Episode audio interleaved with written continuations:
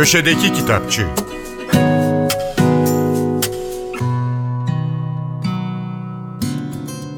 Merhaba, ben Adnan Bostancıoğlu.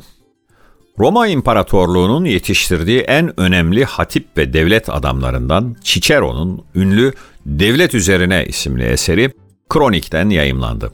Kitabı dilimize Latince aslından Rana Gülcan Kahraman Yol çevirmiş.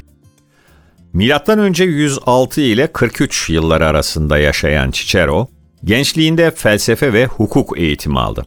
Hitabet sanatındaki ustalığıyla konsüllüğe dek yükseldi. Tarihçiler onun için zeki, konuşkan, huysuz, siyasi manipülasyon ustasıydı diyor. Gerçekten de kurnaz bir siyasi aktördü Cicero. Yakın Doğu'yu Roma egemenliğine sokan muzaffer general Pompeius'a tavsiyelerde bulundu ve senatoyu Sezar'a karşı harekete geçirmek için savaştı. Galya'nın fethine, ardından gelen iç savaşa ve Sezar'ın diktatörlüğüne ve suikastine tanık oldu. Siyasette muhalefet ederken sözünü sakınmayışıyla tanınan Cicero, Romalı politikacı ve general Marcus Antonius aleyhine yazdığı Söylev dizisiyle kendini hedef haline getirmiş, çok geçmeden generalin emriyle öldürülmüştü. Birey, geleneksel toplum düzeni ve devlet kavramları üzerine felsefi ve teknik eserleriyle her çağda etkili olmuş bir düşünür Cicero. Cicero devlet üzerine de devletin özü ve işleyişi, devlet yapısının devamlılığı, halkın bu yapı içerisindeki konumu ve belirleyiciliği üzerine fikirlerini anlatıyor. Cicero devleti yurttaşların içinde seyahat ettiği ve kaderini de kaptanının belirlediği bir gemiye benzetiyor. Hava güneşliyken seyir almak kolay olabilir ama asıl maharet devlet gemisini fırtınalı havada alabora olmaktan kurtarmaktır. Halk devletin iyi yönetilmesini istiyorsa iyi nitelikli adamları seçmelidir. Cicero'ya göre idarenin başına geçecek kişinin taşıması gereken başlıca özellik ise erdemli olmaktır. Ne var ki içinde birçok niteliği barındıran erdeme öyle herkeste rastlamak mümkün değildir. Servet ve şöhret beraberinde bilgece yaşamanın sırrını ve devleti iyi idare edebilmenin bilgisini getirmez. Üstelik şöhret ve güç insanı kibirle doldurur. Oysa insanoğlunun elindeki iktidara yarın da sahip olacağının güvencesi yoktur.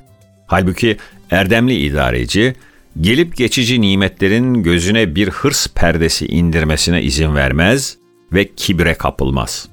Sezar gibi güçlü bir liderin karşısında durmayı göze alabilmiş bu siyaset adamının devlet ve devlet idarecilerine ilişkin fikirleri yazılışından bu yana 2000 yıldan fazla zaman geçtiği halde birçok yönüyle güncelliğini koruyor.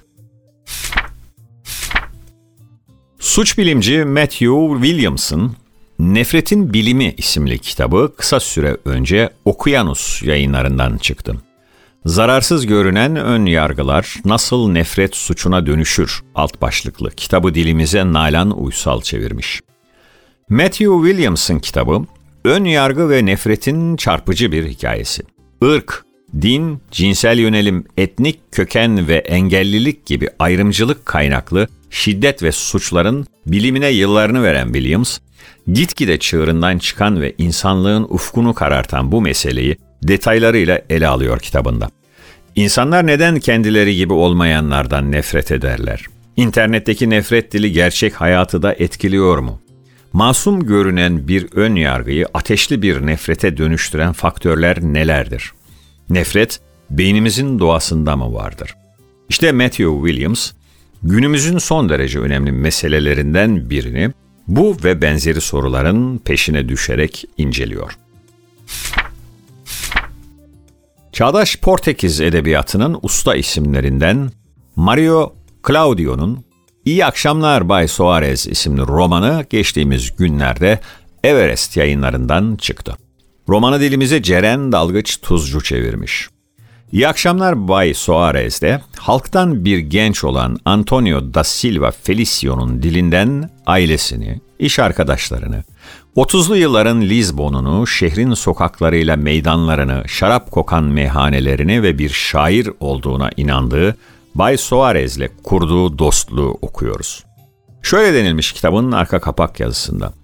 Antonio herkesten gizlediği uzak diyarlara seyahat tutkusuna, gizemli ve ulaşılmaz bulduğu Bay Soares'i pusula, dürbün ve teleskobuyla donanmış bir kaşif imgesiyle ortak ediyor. Kitap, okurunu Java adasından Kanada'ya, Ümit burnundan Hindistan'a kadar uzanan bir coğrafyada hayallere taşıyor. Herkese iyi okumalar, hoşçakalın.